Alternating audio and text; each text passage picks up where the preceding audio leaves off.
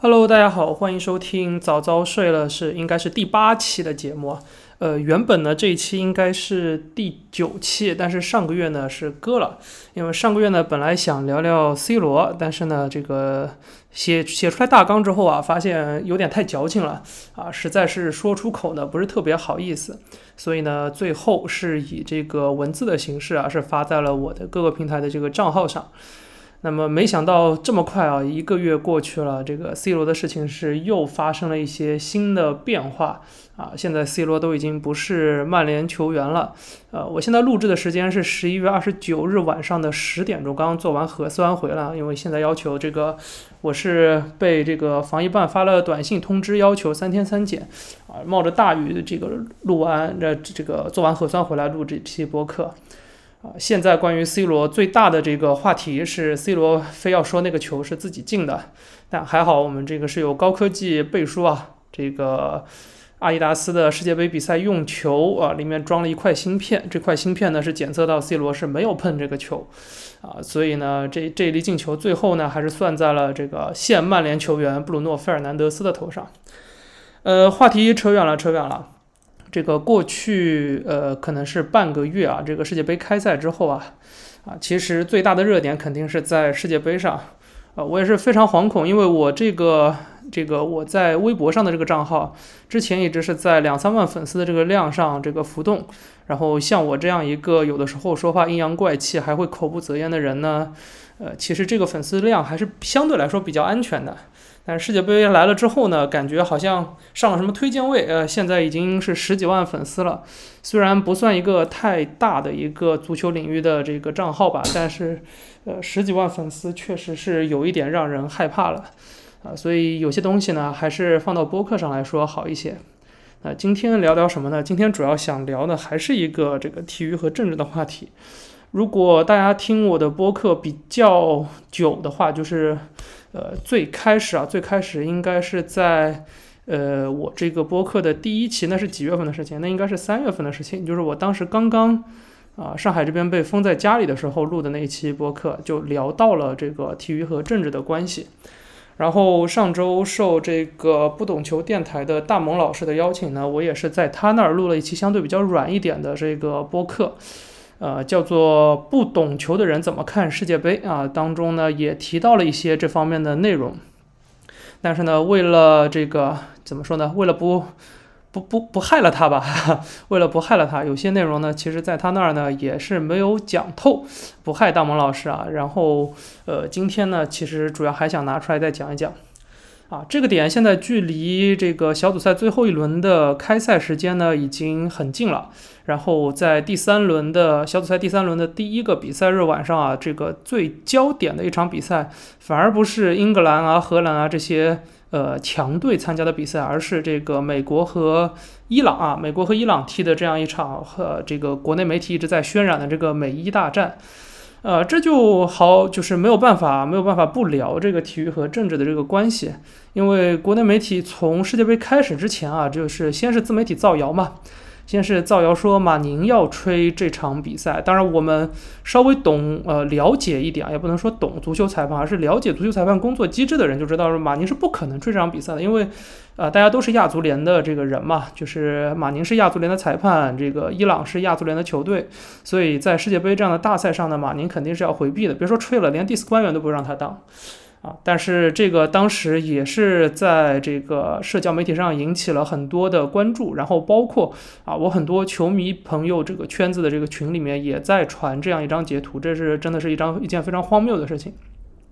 但是话说回来啊，说回来就是为什么这样一场比赛会引起关注？这我觉得可以要结合整个卡塔尔世界杯，呃，到现在为止这半个月，甚至我觉得应该是把之前那段时间都算在里面来看这样的一个问题。呃，为什么呢？因为很多人也感觉到了，就是卡塔尔世界杯确实是，呃，历史上啊，或者说应该是，呃，现代足球进入到比较稳定的这样的一个时期之后，呃，政治色彩最为浓厚的一届世界杯。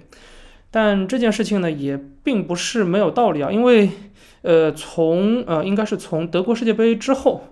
啊，然后一零年的南非啊，一四年巴西应该还好，然后一八年的俄罗斯，包括这届的卡塔尔啊，在整个世界足球的版图上呢，它都属于一个比较偏远的位置啊，应该是属于这个边缘地带。然后呢，呃，从文化的角度上来说啊，从文化的角度上来说，我感觉是从呃零二年世界杯开始啊，就是韩日世界杯开始，啊，当中除了一届德国世界杯是在我们现在所谓的主流的啊西方的这个文化的呃主流圈子里。其他的呃比赛其实都是在主流圈子之外的，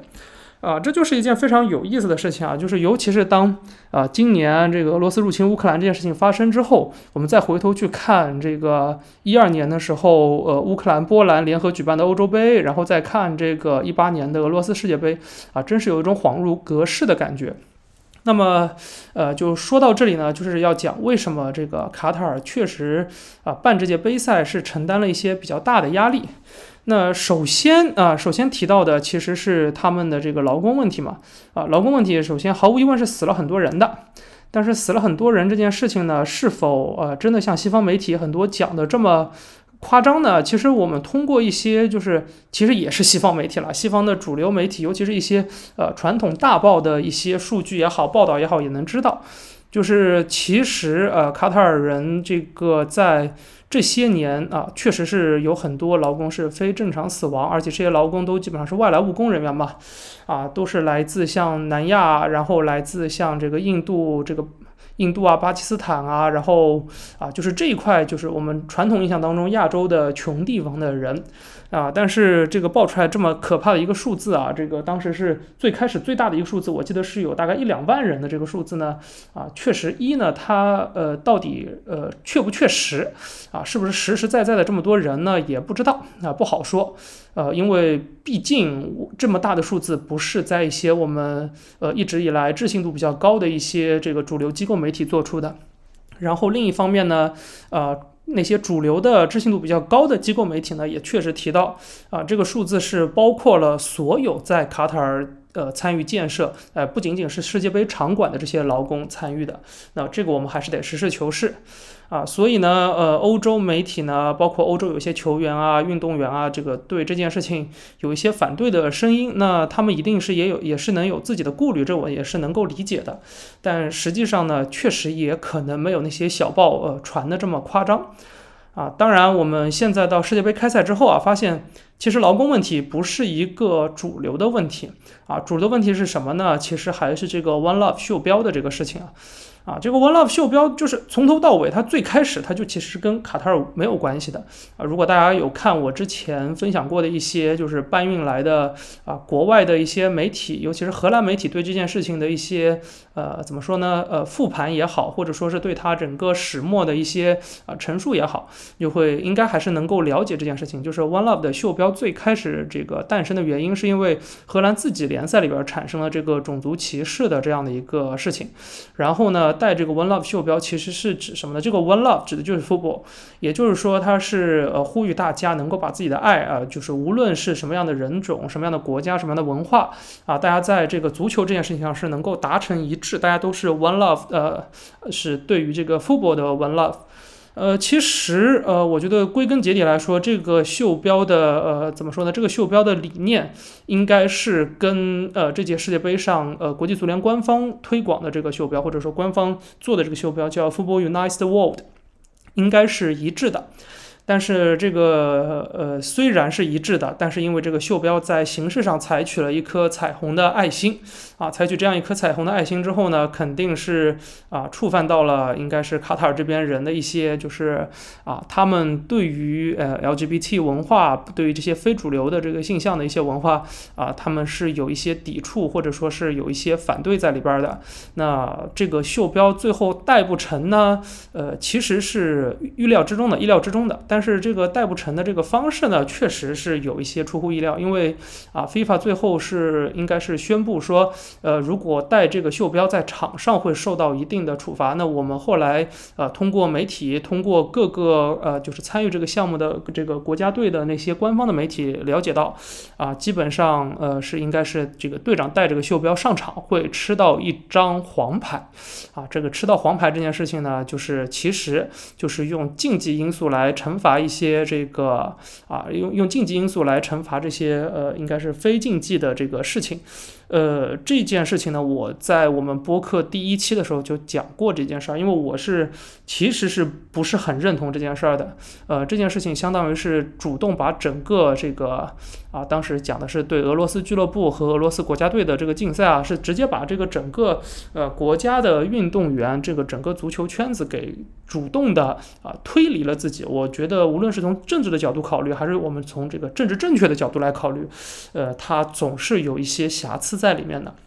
啊，这个就扯远了。啊，然后再扯回来讲这届杯赛上的这个政治因素啊。啊，大家应该有注意到这个，首先啊，波兰国家队队长莱万多夫斯基没有像赛前讲的那样是带上那个乌克兰国旗颜色的袖标。啊，然后其次还有就是最近一段时间比较应该说是比较受人关注的伊朗国内的这个抗议的这个事情，啊，然后伊朗国家队在第一轮和英格兰的比赛当中，呃，是整个国家队的球员是选择了不唱国歌，啊，然后第二场的这个与威尔士的比赛呢，虽然是啊有一部分球员唱了国歌，但是我们在转播镜头当中应该还还是可以明确的看到啊，是有一部分球员还是继续选择拒绝唱国歌，啊，我觉得这也。是一个非常重要的一个政治表态啊！当然，这样的政治表态在我们国内的很多主流文化的这个主流的球迷圈子里面，大家可能是啊不是特别认同这一件事情。呃，这个我觉得其实就是非常值得商榷的一点啊。然后呢，就发生了什么呢？就发生了呃，应该是在呃第一轮应该是靠后段的，因为德国队的小组比较靠后。啊，然后德国与日本的比赛当中，这个德国球员是选择是呃在拍赛前合影的时候是捂住自己的嘴啊，这也是一个非常明确的表态啊。随后在德国队第二轮小组赛的这个比赛，应该是跟西班牙的这场比赛当中，现场的卡塔尔球迷呢也是啊，一是举起了这个厄齐尔的头像啊，然后其次呢也是在看台上选择捂嘴。啊，这些都是一些受到呃广泛关注的这届世界杯上跟政治有关的一些事情，呃，然后啊，第三件事情呢，第三件事情说起来比较荒谬啊，是我们国家自己的事情，是我们这个先是央视，后来是发展到了几乎所有的啊这个网络平台，呃，应该是在上呃昨天的比赛当中，应该是从昨天的比赛开始，也就是第二轮的最后一个比赛日开始，我们都把这些看台上的镜头给切走了。啊，把看台上的镜头切走了这件事情呢，呃，其实我是非常不能理解的，因为它不是说啊，我针对某一些呃特殊的情况去切呃切这个镜头，而是说我一刀切把所有这个所有能看到的这个看台上的这个镜头全部都切成了啊，包括像这个呃就是全景啊也好，包括像主教练的镜头也好，啊，这件事情现在也是引起了国际呃国际媒体上的一些关注。啊，这是这是一个大概的一个概述吧，就是这一届杯赛上啊，对于这个政治参与体育发生的一些事情，啊，那个首先啊，首先我我必须承认啊，这个我也有这样的梦想，就是能看到一些纯粹的体育啊，但是体育和政治这件事情，它从归根结底上来说，它原本就是分不开的。这个也是我们必须承认的一件事情，因为啊，这也是我在这个不懂球电台的时候讲过的一个观点啊。因为，呃，首先体育它现在，尤其是像足球这样的一些全球化的体育，它是逐渐发展成了一种文化啊。它发展成了一种文化之后的必然结果，就是我们现在也都知道嘛，文化和社会永远是绑定在一起的啊。所以体育归根结底，它其实也是这个社会和政治的一部分。尤其是我们再去深究这个政治的定义，而非。是从我们这个国内比较传统的视角去看这样一个狭义的政治的话，啊，其实体育确确实实就是属于政治的一部分，这是没有办法分开的。啊，然后有一个例子是在啊，应该是两个例子，是我们在之前的这个第一期的播客当中我就用过，一个是讲我们这个呃，就是奥运会最开始的时候啊，它大家都是要在这个国旗的带领下，是以国呃为这个区分来呃来来开展这样的一个全球性的赛事，它跟现在很多电子竞技又不一样，对吧？电子竞技是很少有说中国队的，而是说是呃，应该是像很多是呃中国的俱乐部。也好，或者但是这样的中国俱乐部当中，其实是有外国人在里边的，他可能是没有国界的，啊，啊，当然，我们后来现在也能发现啊，就是啊，每次发生这样啊，就是开展这样的这些，就是呃，L O L 也好啊，Dota 也好啊，它这些世界大赛的时候，呃，我们还是会看到主流的观点是支持我们一些国内的俱乐部，这总归啊，这是也是没有办法避免的。然后其次就是讲到，呃，我们的国家也曾曾经是通过体育推动过政治和外交的这个进步啊，这包括就是小球推动大球这样的一些事情。啊，所以，我呃，我是一直觉得，就是对于这个体育和政治分开的这样的一种诉求，它它一直是一个理想主义的一个非常好的一个愿望，但是它是永远不可能实现的。更何况啊，更何况现在啊，国际形势确实是处于一个非常复杂的一个阶段，而世界杯又是这样一个全球性的一个啊，不同文化的人、不同国家的人啊，来到同一个地方，然后参加同样一项盛会啊，呃，这样的一种呃，应该是说。全球的大 party 这样的一个感觉，那在这样的一个 party 上，你是完全是不可能阻止啊这个呃不同呃不同文化的人，或者说有不同意识形态、不同价值观的人，在这件事情上来呃展示自己的价值观的。我觉得这是啊这是一件基本不可能的事情。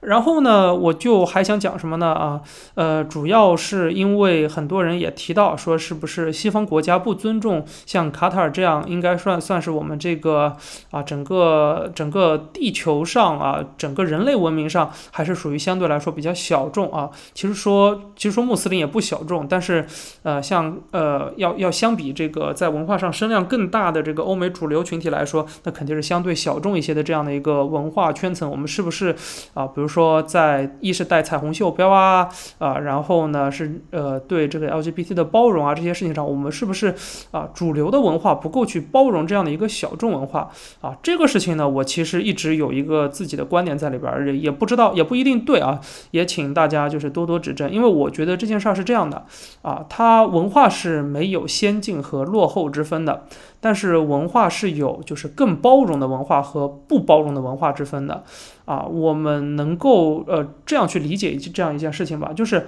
呃当我做的一件事情没有实质上呃伤害到别人的时候，这件事情呃大部分情况下还是能够值得包容的。那 LGBT 就是这样的一个情况。这件事情其实是主流文化包容 LGBT，而不是这个主流文化不包容这些不包容 LGBT 的文化啊，这是我觉得一件非常重要的事情，我觉得是值得要讲出来的，这是一方面。第二方面呢，呃，是我们经常要讲，就是体育是要跟这个政治要要脱钩也好，就是体育要更单纯一点啊，不要去沾染政治。呃，我们目前能够看到的是很多呃很多地方，它对呃很多这个就是全球性的这种体育协会啊、体育组织也好，它是对啊政治表态是有一个非常明确的禁止在里边的。那但是这个政治表态和我们所说的价值观的表达呢，又是不一样的。啊，说到价值观啊，这又是一个我在这个不懂球电台当中跟大萌老师分享过的一件事情，啊，分享过的一个观点。因为我们讲这个奥林匹克精神，大家都是认为是一个现代体育精神嘛。但是奥林匹克精神在最起源的时候，它也是包含了像民主、科学、自由这样的一些呃价值观在里边的。你不能说这样的价值观也是一种政治表达，对吧？啊，我觉得这是其二。然后呃，第三点，第三点是什么呢？就是我们目前如果想要去呃。比如说啊，呃，我们对于一些在这个世界杯上做政治表达，呃，表达呃表表示一些反对或者说不理解的话，其实应该反过来想一想，我们其实啊，哪怕是我们国家自己在自己举办的一些盛会上啊，包括像冬奥会上，其实也是隐含了一些政治表达在里面的啊。它其实呃怎么说呢？国际政治归根结底就是一种双标嘛。就是呃，每个国家每一个利益群体，它都会有自己的一套标准啊，对待自己的一套标准和对待别人一套标准。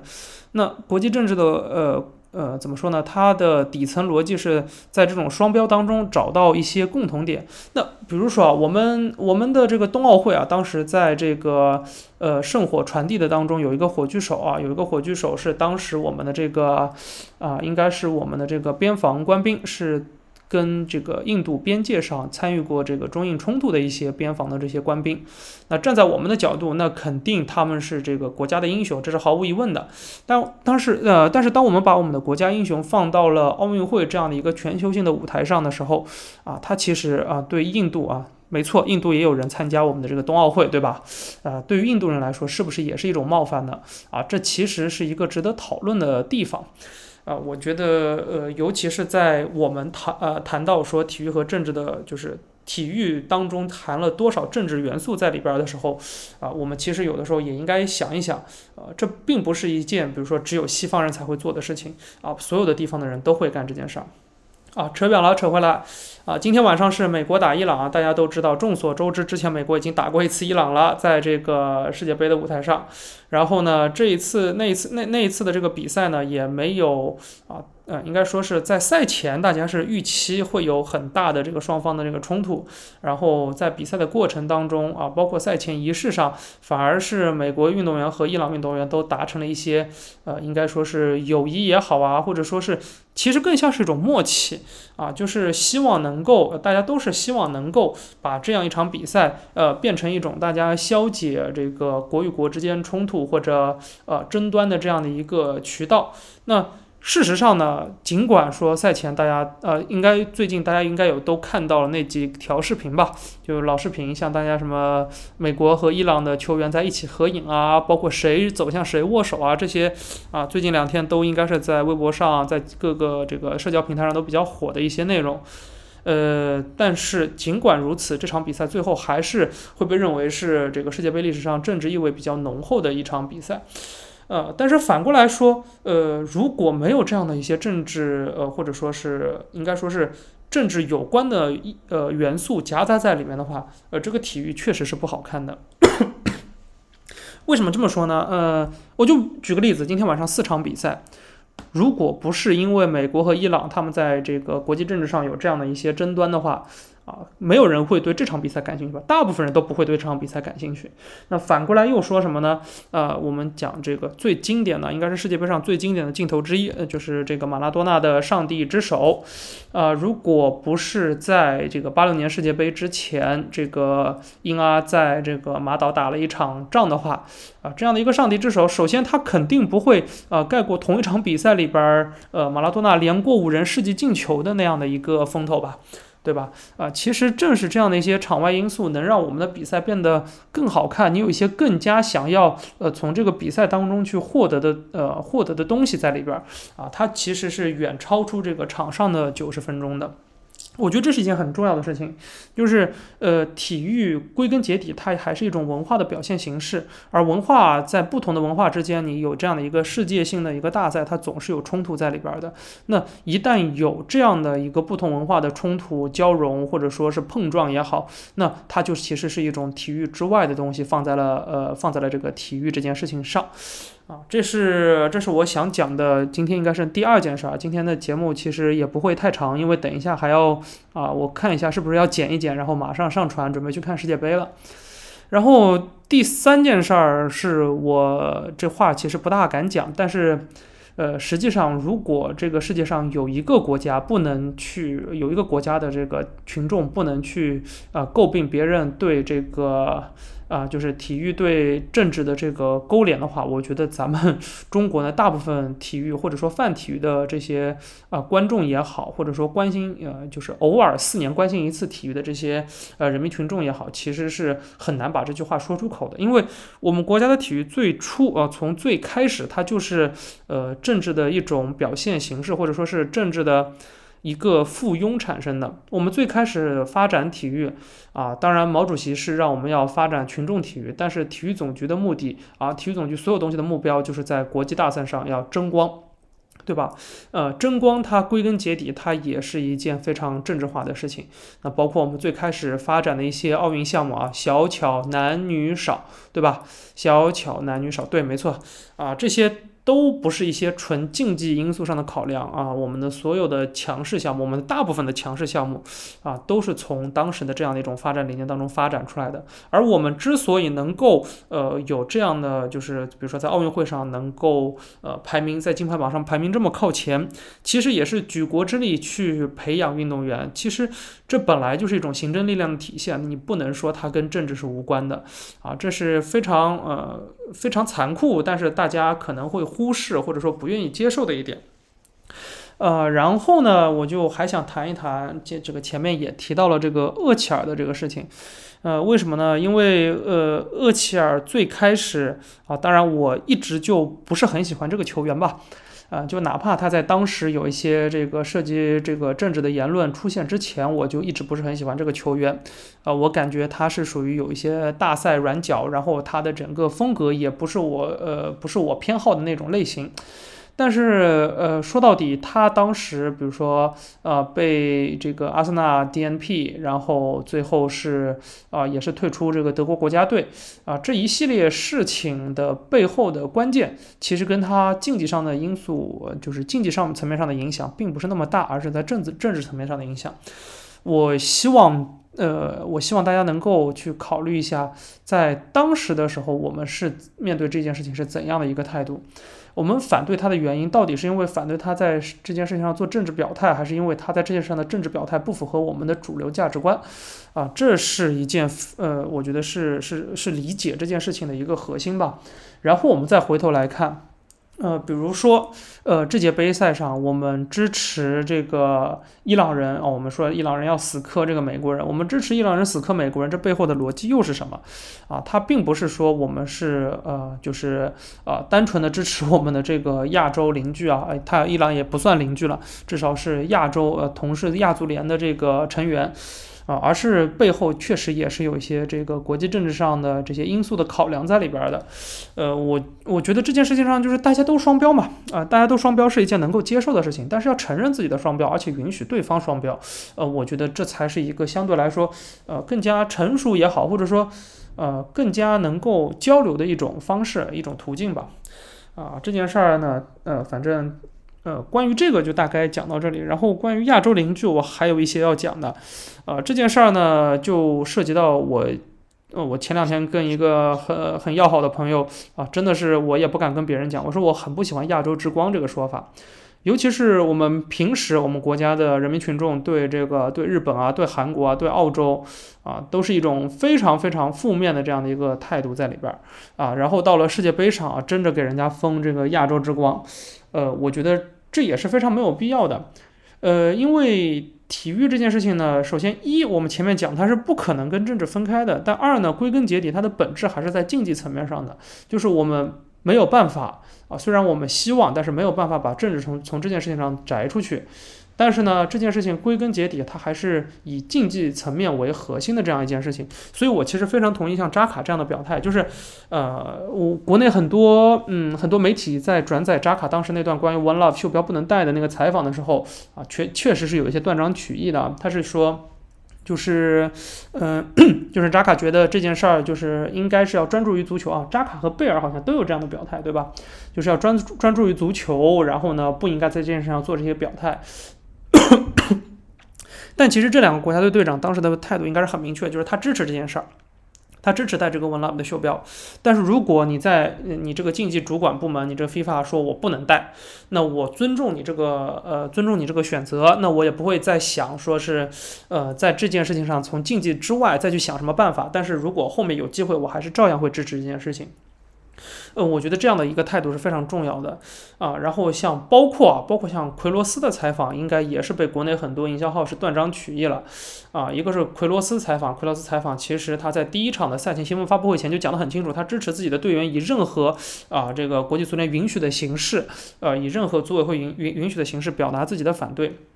但是呢，呃，之后呢，他因为 这些英国媒体确实呢很烦呢，也不是很尊重人啊，反复的在问人家这个问题，那人家肯定是要怼你的嘛，对吧？但是这件事情不涉及立场，我觉得这是一种做事的方式，对吧？啊，这是啊，还有包括像英凡蒂诺，英英凡蒂诺赛前就是在整个世界杯开始之前的那个新闻发布会上，